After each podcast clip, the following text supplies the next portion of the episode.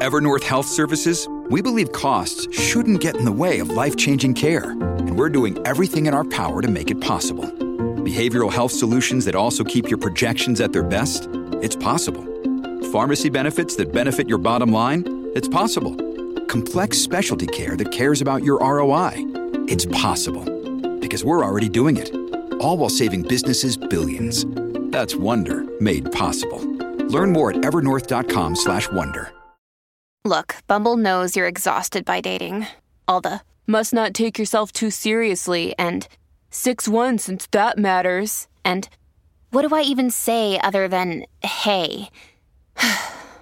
well, that's why they're introducing an all new Bumble with exciting features to make compatibility easier, starting the chat better, and dating safer. They've changed, so you don't have to. Download the new Bumble now. This is Tom Fox. Welcome to a special edition of the FCPA Compliance Report. This episode is sponsored by Traliant. In this episode, Maria D'Avanzo, the Chief Product Officer at Traliant, returns to discuss how an investigation should be handled by the Chief Compliance Officer and the compliance function.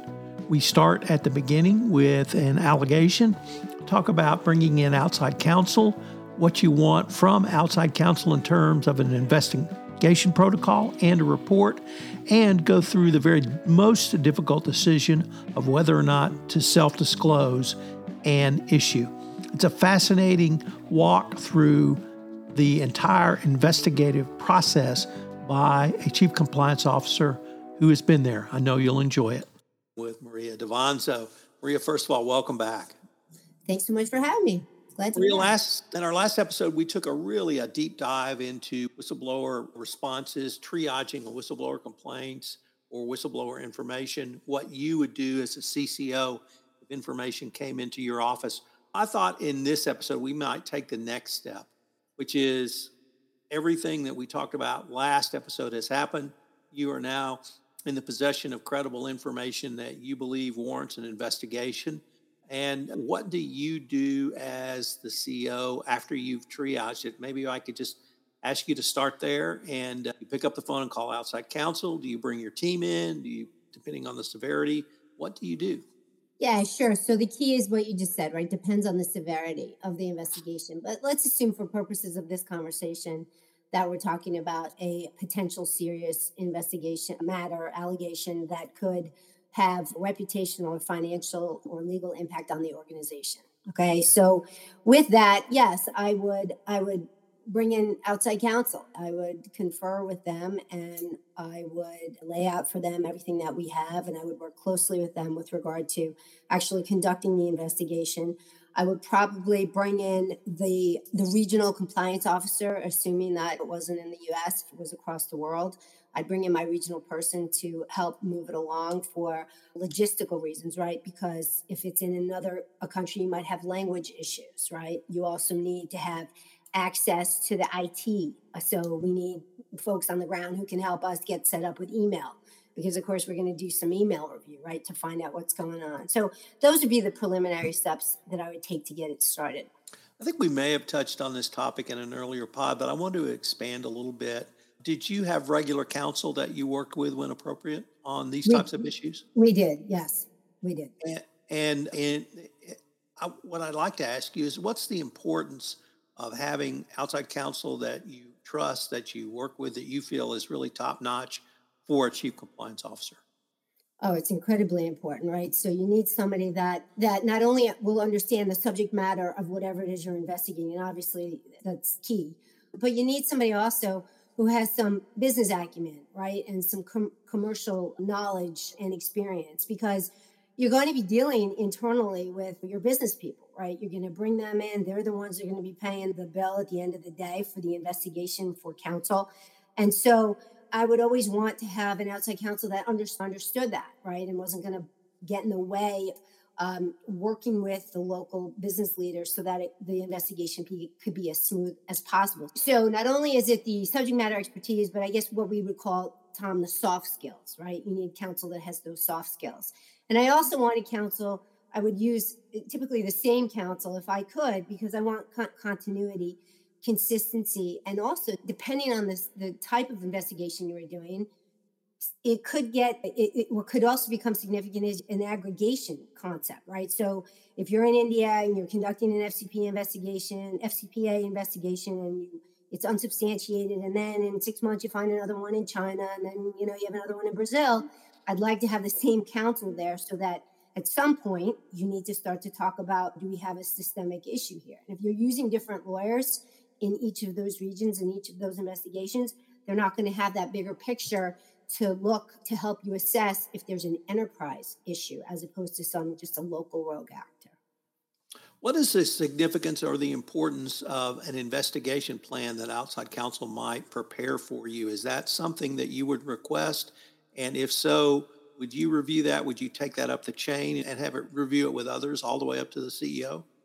Yeah, we would absolutely ask for an investigation plan. And the reason for that, there were multiple reasons for that. One, of course, was cost. I didn't want counsel coming in and making an assessment that they needed to look at every single piece of paper and talk to every single person in the organization.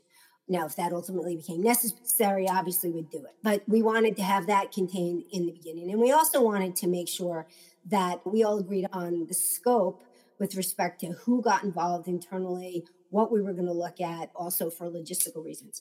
I would work with the GC on that. We typically would not involve the CEO in the plan, the investigative plan. We might notify him if we had to talk to one of his senior lieutenants because we didn't want him to hear about the investigation from that individual. But he generally didn't have oversight over what the plan looked like. It was myself and the general counsel.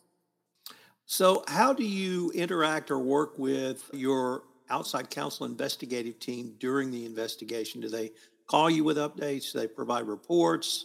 Back in the old days, did you actually meet with them face to face? How did how did you deal with that part or that phase of the investigation?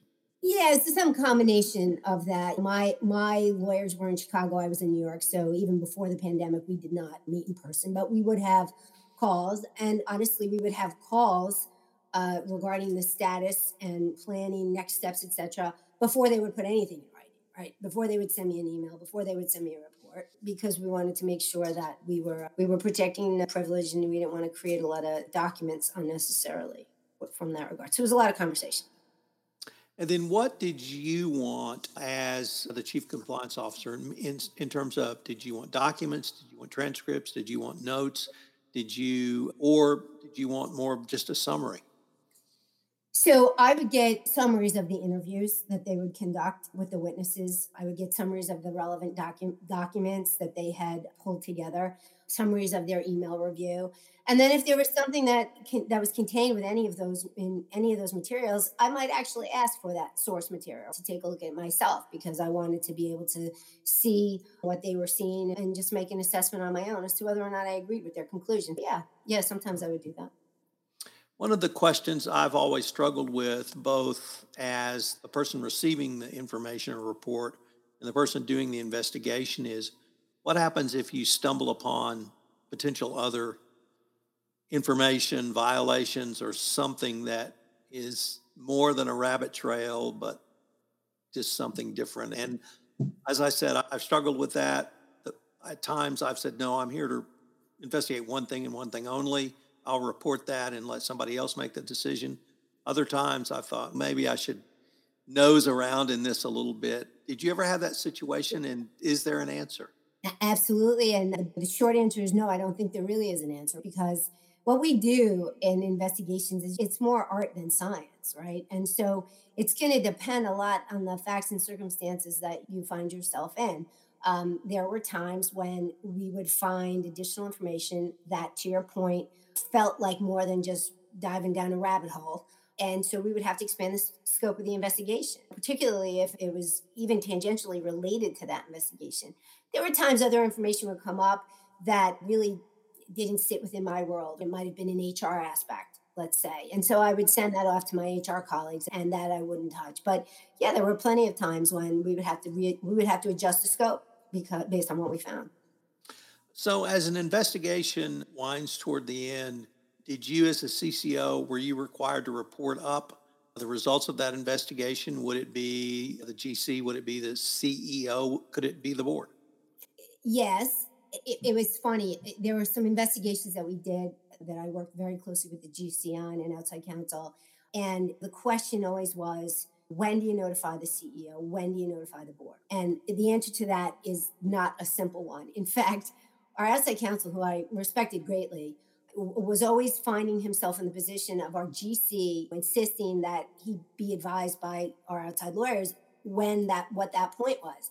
And our outside lawyers were like, I can't tell you that, right? Because it depends on what your culture is, what your what do you typically when do you typically report something to your CEO? So it got to the point where our GC actually asked me to draft a policy on when we would bring in the CEO, when we would bring in the chair of the audit committee. And I really struggled, Tom, with pulling something together. I spent a lot of time on it. I pulled together lots of resources. I sent it to him in draft.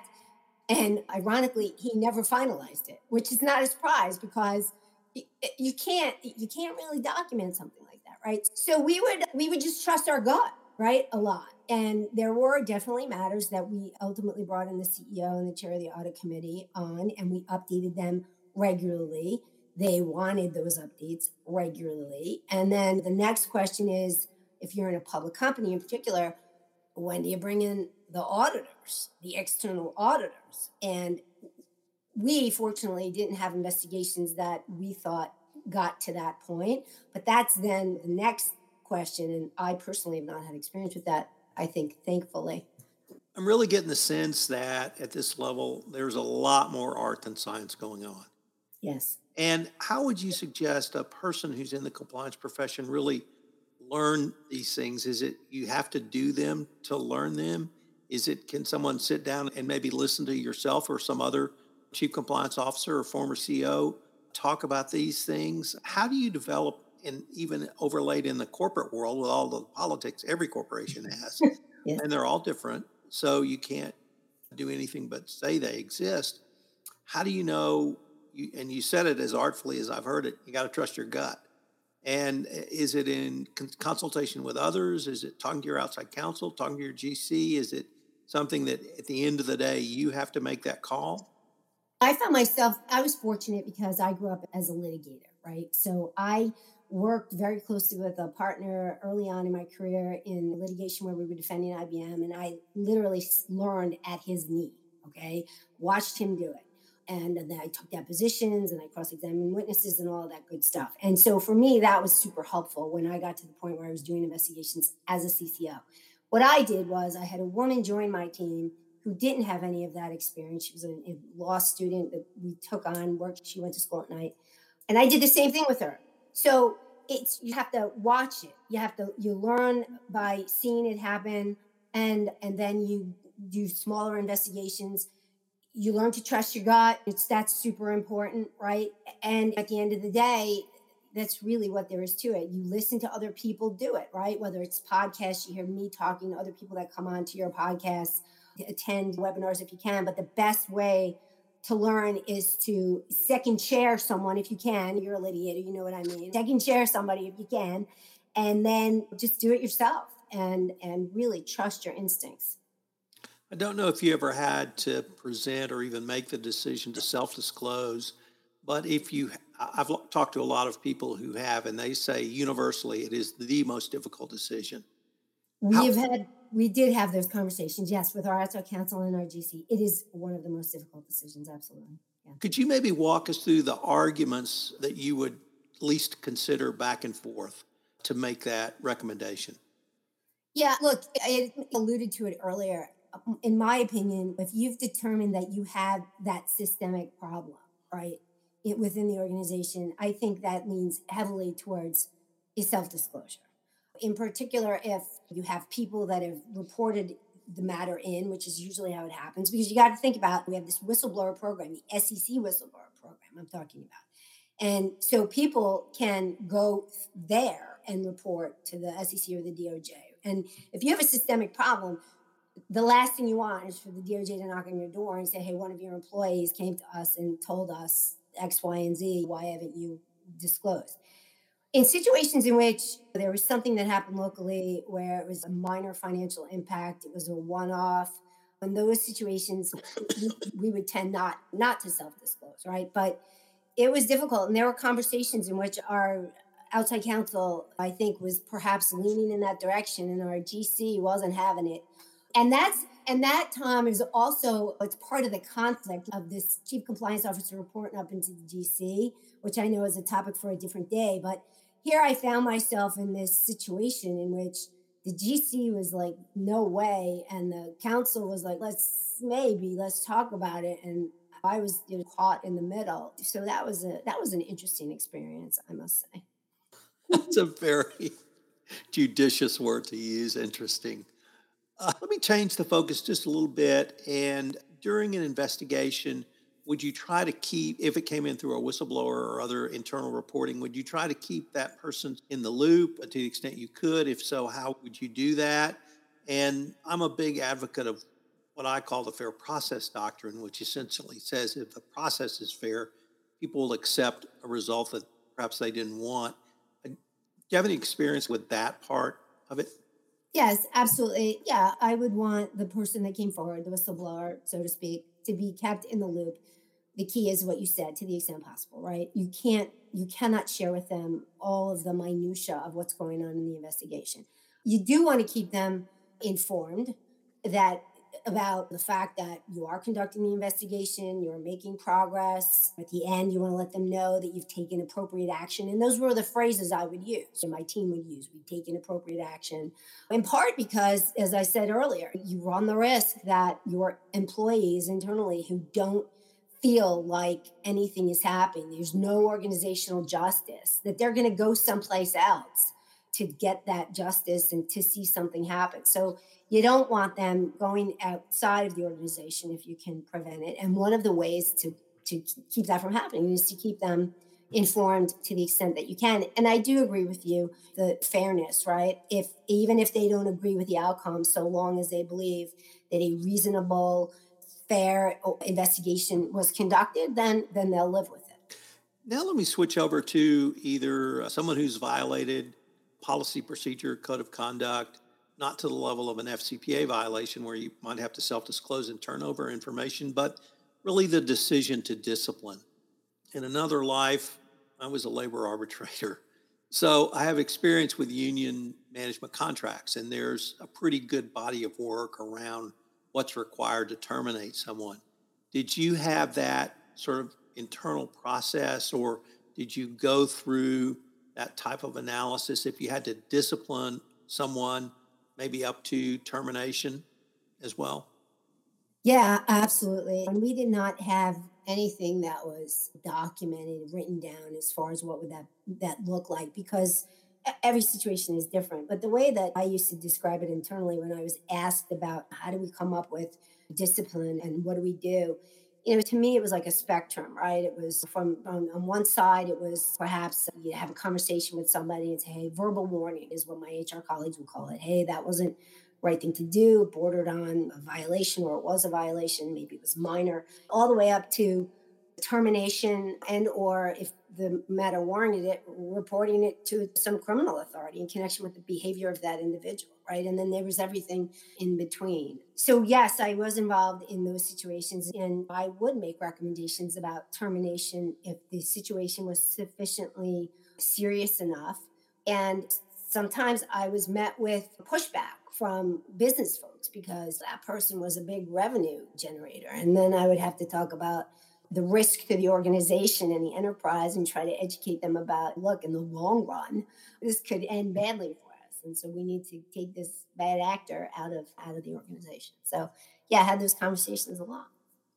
The department of justice in the 2020 update to the evaluation of corporate compliance programs document said for the first time that the CEO is the bearer of institutional and institutional justice and institutional fairness for an organization.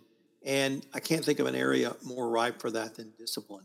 You've talked about transparency, but one of the things I always try to emphasize is if you fire people outside the US for cheating on their expense accounts, and the top producer in the United States does so, you have to fire him or her too. Did yeah. you ever have that situation of both institutional fairness that you've talked about, but also institutional justice as well? Yes, absolutely. We used to have a we had a compliance tracker, right, where I would manage all of the investigations that my team was doing around the world, and we kept it for every year that I was there. And one of the categories we had was discipline. What was the disciplinary action that was taken? And one of the reasons that we tracked that is exactly what you're talking about, because we wanted to make sure that folks who engaged in similar behavior, situations that were similarly situated, for lack of a better word, were handled in the same in the same way. Because otherwise, if you have disparate treatment, then you know, forget it. You're going to have a riot on your hand because people find out, right? Sometimes you try to keep that quiet. Sometimes you'll publicize something that happened for the benefit of trying to prevent it from happening again and making sure people understand that company takes it seriously. Sometimes you won't but people will find out and if someone engaged in one bad act in the US and they and somebody else in the UK and you didn't handle it the same way unless there were legal reasons right Tom I mean I've, sometimes employment laws in other jurisdictions aren't the same over here in the US and so you have to wrangle with that as well but generally speaking yeah you needed to apply your disciplinary approach equally so you also mentioned and I want to pick up a little bit on the publicizing of disciplinary actions. When I first was confronted with that as a lawyer, I guess I was a general counsel back then, I said, we can't do that. We're not going to do that. But the DOJ says they want that.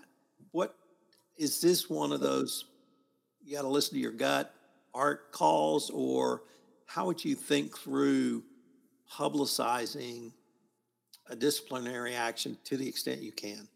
Yeah, it's interesting because when I was in my former role, I there were I was there such a long time. There were two GCs that I reported up to, right? And the first half of my being there was one guy, and we put out what we called like a like a blotter, like a police blotter sort of thing. We didn't necessarily name people, but we would talk about incidents that had happened and how the company handled it, right? To, to prevent it. There was serious credit card misuse. I couldn't believe the things people would think that they could use the corporate credit card to, for. Uh, somebody bought their neighbor a tractor. Really? How, in what world is that okay? Somebody else was buying fancy luxury goods. You know the stories. And so we would publicize that kind of thing, not with their names necessarily. We didn't think we needed to do that. It was enough so that other employees saw that's how the company handled these issues. And so when they were faced with something like that, they they think twice the sort of the second half of my being there was a different GC who had a very different approach, more like what you had said. It was like, we can't do that. We can't do that. And so we didn't do it. But I was always of the mind that so long as you're not violating anybody's privacy, et cetera, et cetera, and you withdrew the names and enough details so that people can identify it,